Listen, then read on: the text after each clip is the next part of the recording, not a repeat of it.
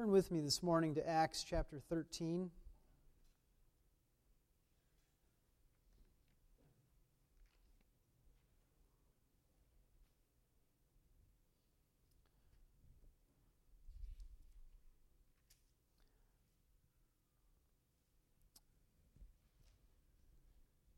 This is a little history lesson.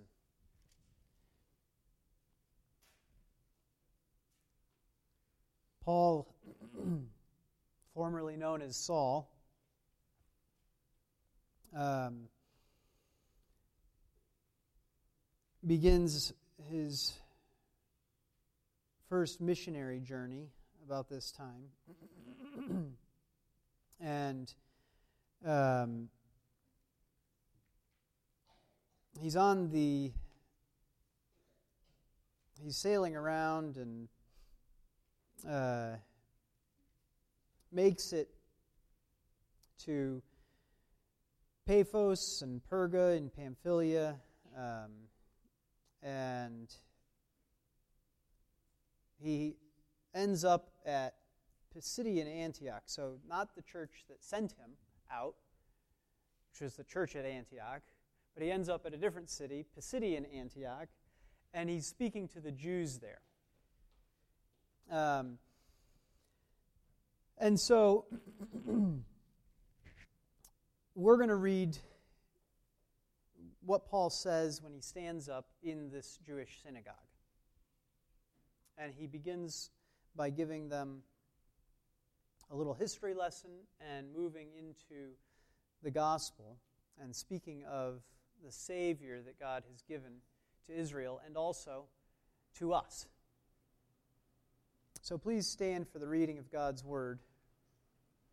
From Acts chapter 13, we're going to begin reading in verse 16. 16 through 24. Paul stood up and, motioning with his hand, said, Men of Israel, and you who fear God, listen.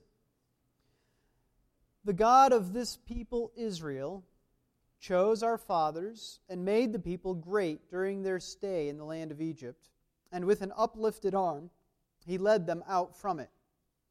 For a period of about forty years he put up with them in the wilderness. When he had destroyed seven nations in the land of Canaan, he distributed their land as an inheritance, all of which took about 450 years. After these things, he gave them judges until Samuel the prophet. Then they asked for a king, and God gave them Saul, the son of Kish, a man of the tribe of Benjamin, for forty years. After he had removed him, he raised up David to be their king, concerning whom he also testified and said, I have found David, the son of Jesse, a man after my heart, who will do all my will. From the descendants of this man, according to promise, God has brought to Israel a Savior, Jesus. After John had proclaimed before his coming a baptism of repentance to all the people of Israel. And while John was completing his course, he kept saying, What do you suppose that I am? I am not he, but behold, one is coming after me, the sandals of whose feet I am not worthy to untie. This is the word of the Lord. You may be seated.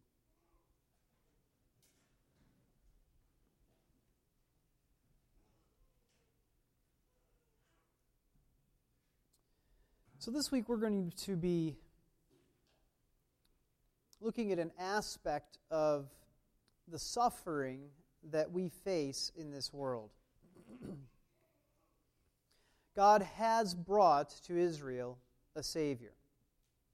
He's always been faithful to keep his promises. That's part of what that history lesson was all about. We've been reading in Genesis, and you look at the promises that he gave to Abraham, and then you read the promises this morning that he made to Isaac. And you walk forward down the the history, and no matter how deep, you know, you, Paul gave a very rapid overview. He, he gave a few sentences, and he said all that took about 450 years, right? And then came so you, you, you go through these humongous changes, gigantic changes took place. 450 years, and then what? And then Samuel, and then kings all of a sudden, right? And then David the king, and then the promise to David that from David the king would be descended. So he has been faithful to keep his promises. But today we have this tendency to think that that means that everything is done. Or we, we really want it to be, at least, that everything is done because, the prom- because those promises have been fulfilled.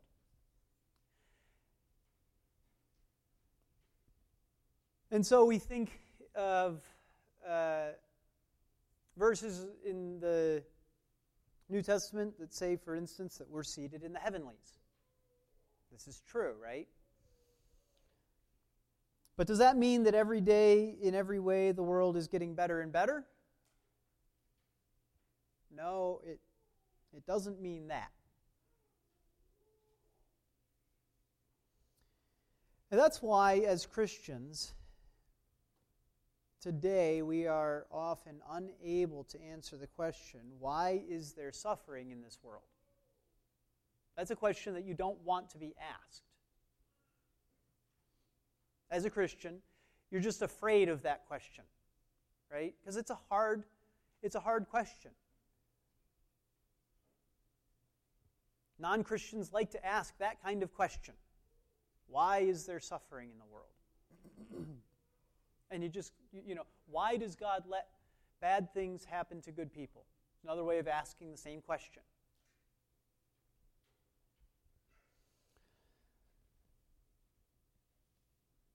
So, why is there suffering in this world?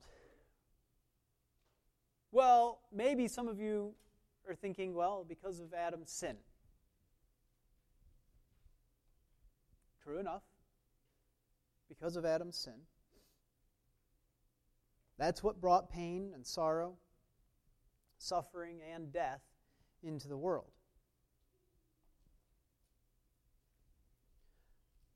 But then you've still got to deal with this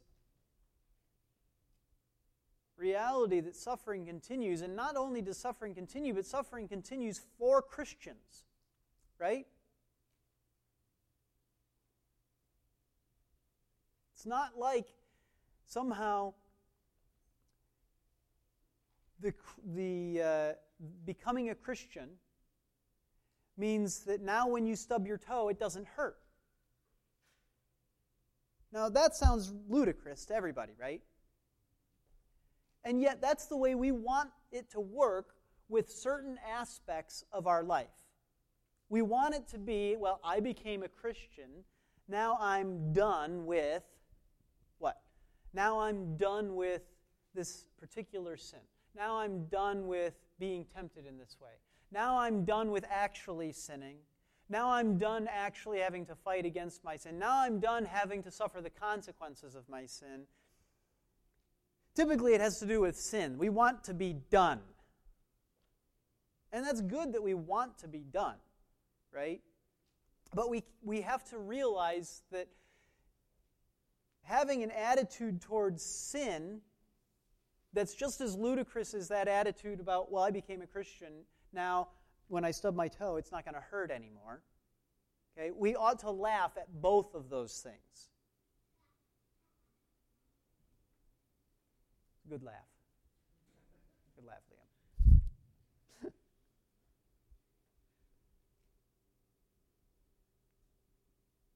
so Christians still suffer. Their sin has been paid for in full. That's complete. So, shouldn't our suffering be done?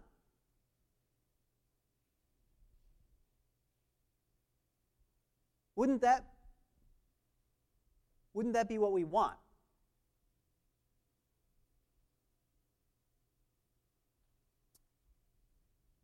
Many people have believed a gospel, a good news, that is founded on the fact that real Christians don't suffer.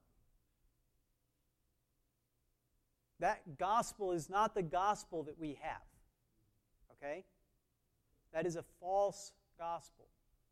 That is not the good news that John proclaimed and that Jesus brought.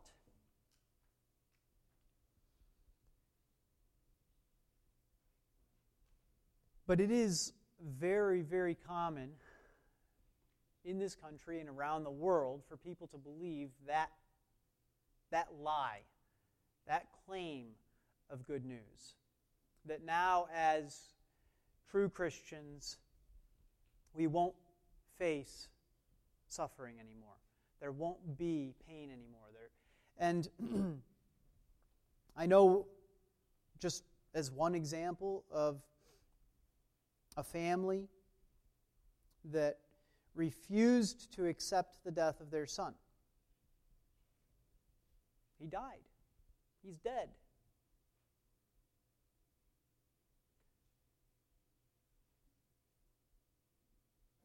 They became incredibly angry with my father when he tried to help them deal with the death of their son.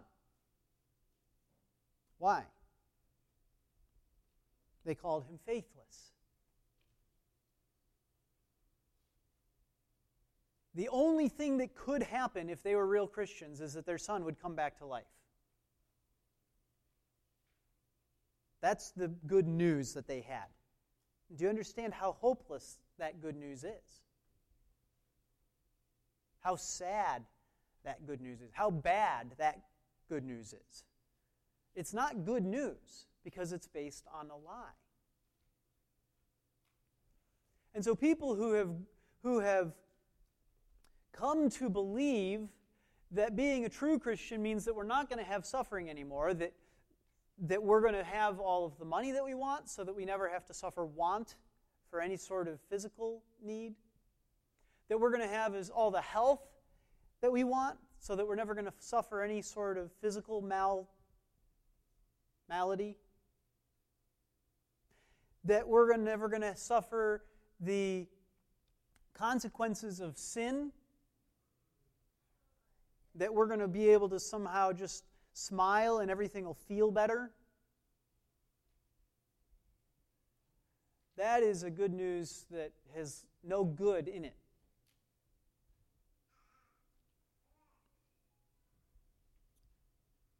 It gives you no ability to deal with suffering.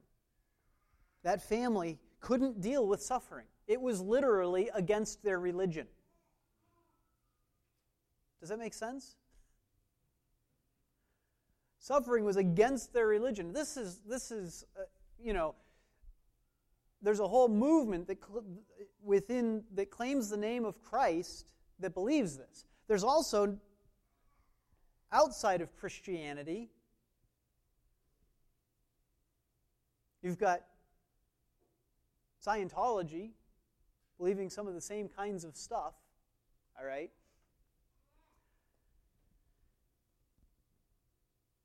But the pain that Christians suffer in this life is not proof that God doesn't exist. From the mild difficulties that we face, like, I wish that I had an extra $5 right now so that I could buy that, whatever it is, you happen to be standing in the, you know, in the aisle, the checkout. That's a mild a mild difficulty of the most mild sort, right? But it's but but this is the kind of suffering that is that is against the religion of many many people who claim to be Christians, okay? From that all the way through to the most excruciating suffering that we suffer as Christians.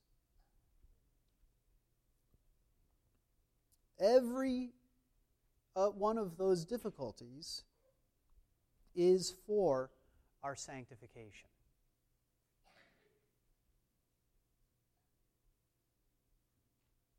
Every one of those difficulties is for our sanctification. And what that means is that our suffering is proof that God is working on us and in us. Have you ever heard that uh, how does it go? That little saying. Um, about pain letting you know you're alive. Just lets me know I'm alive.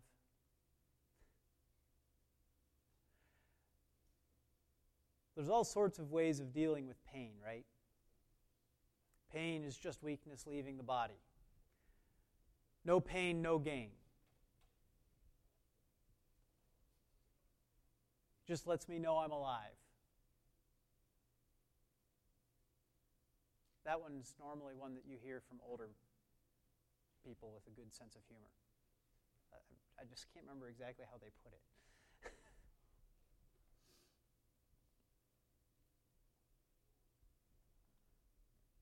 but how do we deal with pain as Christians? Well, we have to start by having the right understanding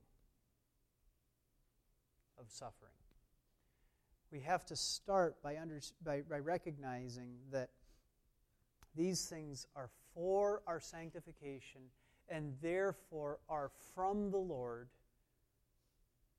They are evidence of Him working in us and on us.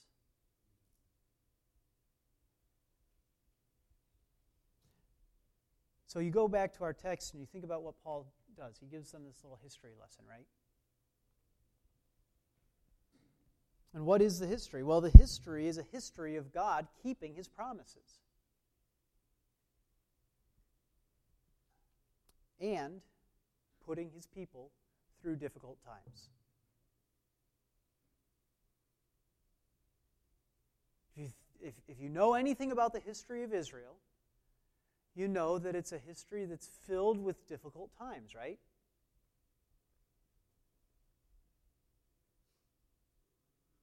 It starts out with Abram being promised that he will have a son, and yet not having a son. That's difficult, isn't it? Living in that time of waiting and tension, it's hard. That's, that's where the history of the Israelites starts. I mean, yeah, you can go earlier, but Abraham, that's the, you know, that's the start. And it starts with that kind of pain. And, and you just move forward, and what? He says, and then I will send your descendants into slavery for a long, long, long, long, long, long, long, long time.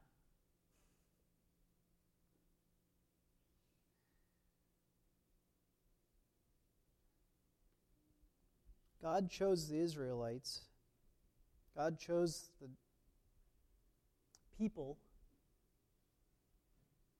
the Jews, to be his people because they were nothing. Deuteronomy 7 7 says, The Lord did not set his love on you, nor choose you because you were more in number than any of the peoples, for you were the fewest of all peoples.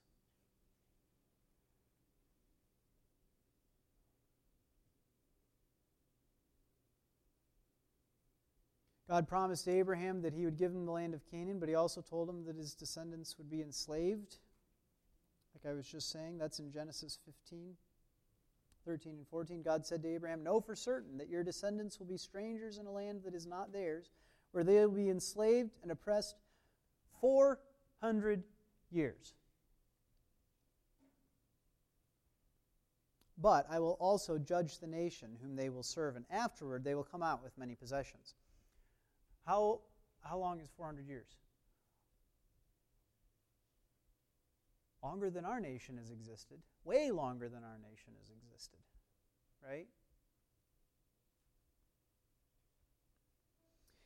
God warned them that if they didn't obey him in the land that he was giving them, that they would suffer.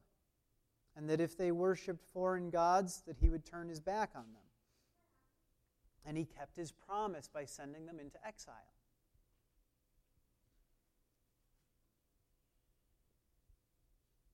We're focused on results. We're a results oriented society, a results oriented people.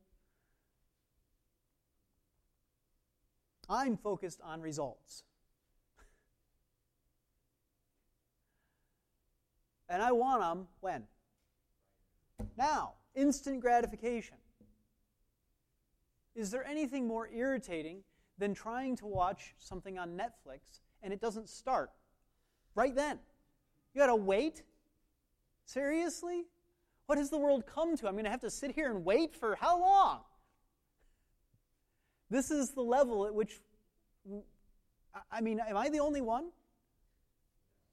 I'm probably the only one who's too cheap to buy a faster internet connection.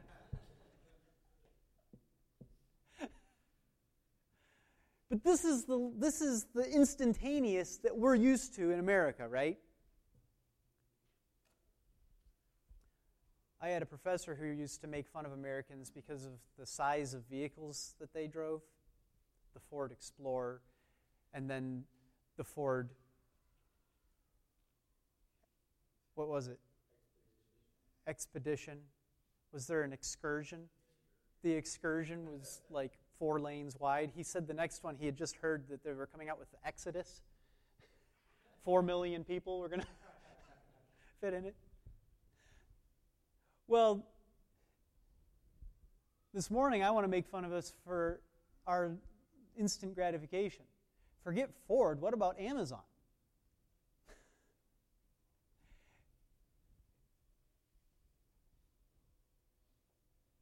Super saver shipping? Is that? No, thank you. How about Amazon now?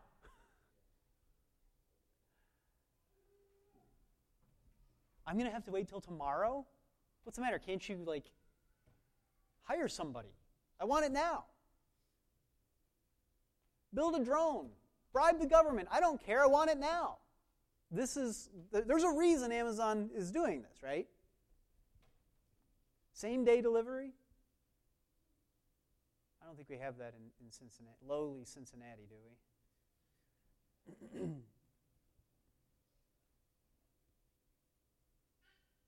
I remember ordering something, and the next day, a courier drives up in a Honda Civic with a little package for me.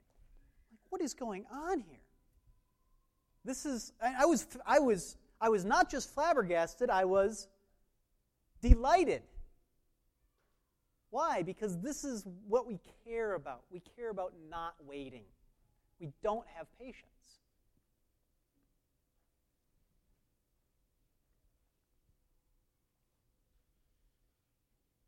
Instant, instant gratification. We want to see the fruit without the long amount of time and the large amount of work that goes into it first.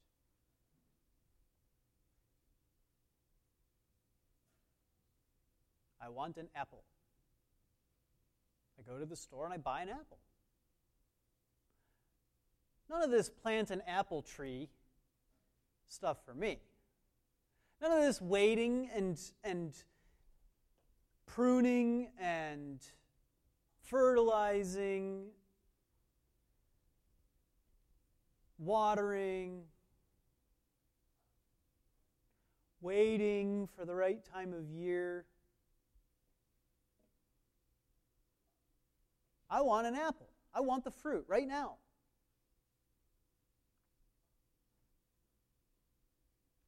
We want to win the reward without having competed. I think that might be the most damaging part about kids' sports that don't keep track of score and that give awards to everybody.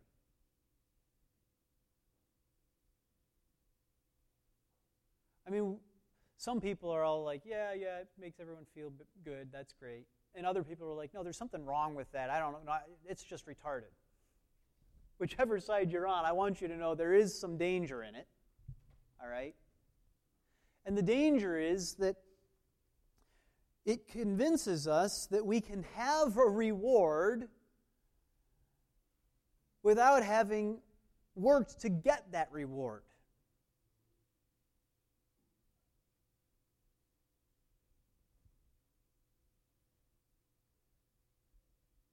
without having competed, much less competed to win.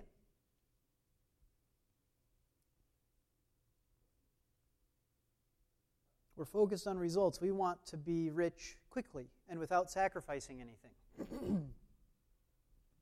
Get rich quick schemes are everywhere, they're a dime a dozen. Why are they perennially popular? Because that's what we want. We want a way to be rich now without having to spend nights cleaning right? Or without having to uh, take side jobs. Or without having to save and control our spending. All of the hard parts of self discipline. That's why get rich quick schemes are always making somebody money.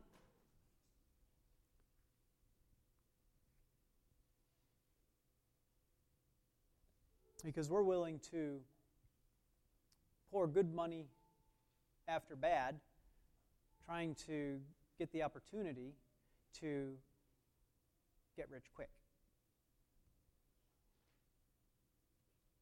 We want to understand without working at studying in school, whatever subject it is that you're worst at.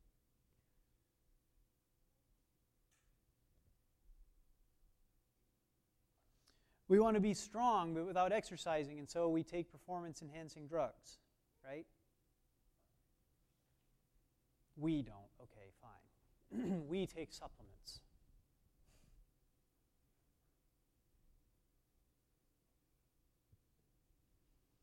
We want wisdom,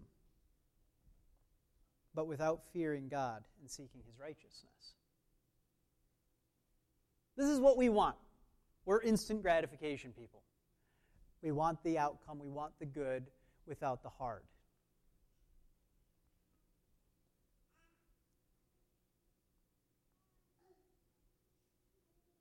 But Paul gives us a history lesson. And he goes way back and he starts talking about the people, the Jews. and this is what God's people have always done. We've always looked to the past, what God has done in the past, as proof of what He will do in the future. And that's what we need to do today. Look to the past and see what God has done, and remember that that's proof of what He will do in the future. He has sent a Savior. Therefore, He will complete the work that He has begun in us.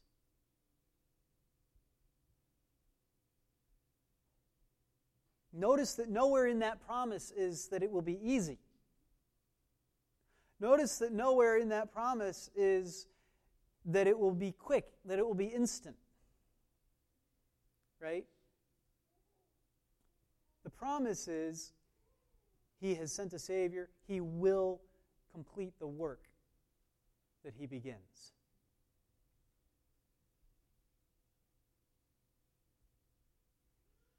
We just want it finished now. We want the results. With regard to justification, this is why it's tempting to say that we were justified at the time that Jesus died. Remember, justification is something that happens at a particular time, sanctification is something that continues. The reason that it's tempting to put our justification way back at the time of the cross is because then our sanctification has a couple thousand years head start. Now, we don't really, you wouldn't think that, that thought necessarily, but if you can get that completed way back then, then you can think, well, you know, that happened before I was even alive. I was justified at that moment. Well, the work was completed then, but you weren't justified then. The work of your sanctification that God was doing by the power of Jesus Christ was done then too. It's as good as done. And yet, it's not done, is it? You've still got to work. God is still causing it to bear fruit in us.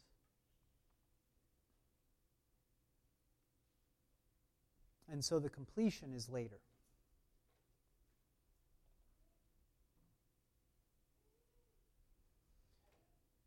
The beauty of this is that today God has brought us further. We're not, we're not in the same position as the Jews before Jesus, are we? We actually get to see much more of the completion. We are much further along in his plan. we don't see nearly as dimly as they saw in the past. Today we see our Savior clearly.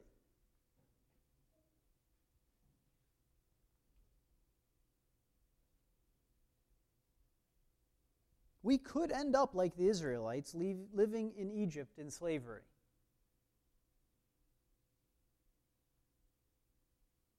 Nothing is preventing that sort of thing from happening to us, right?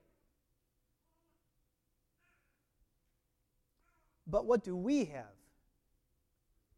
We have the benefit of seeing much more of the proof.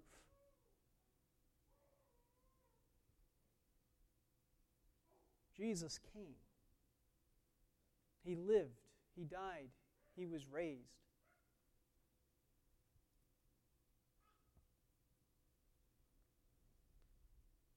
And so we look to the promised land like they did while they were in Egypt. They were looking to that promised land, right? And we look to the promised land. It is a land flowing with milk and honey. It's a beautiful place where there's no more sorrow, no more suffering, pain, or death.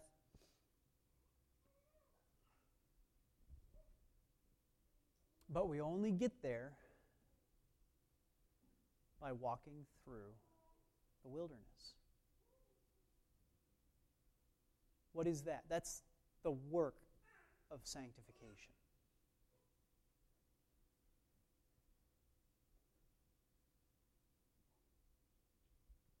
I'm going to close this morning by reading a few verses from Ephesians 2, starting in verse 4.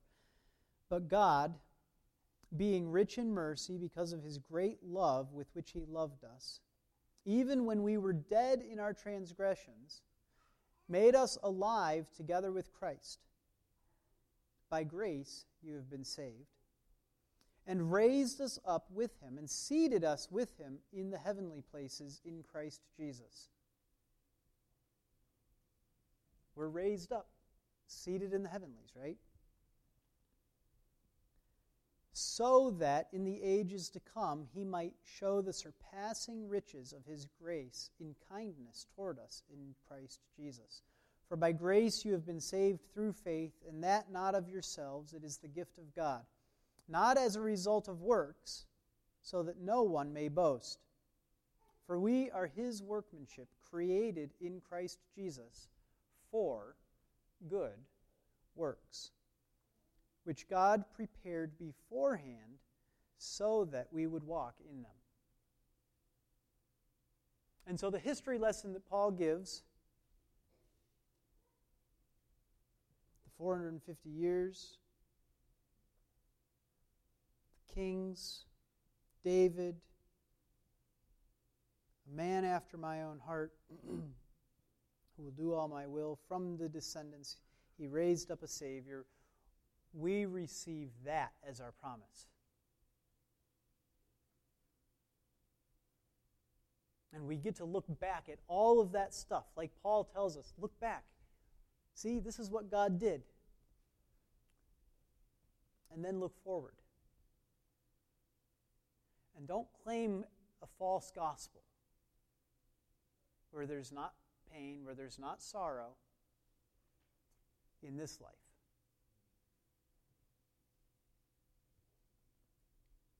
Claim the promised land by faith. And then walk in the good works that He has prepared for your sanctification. Let's pray.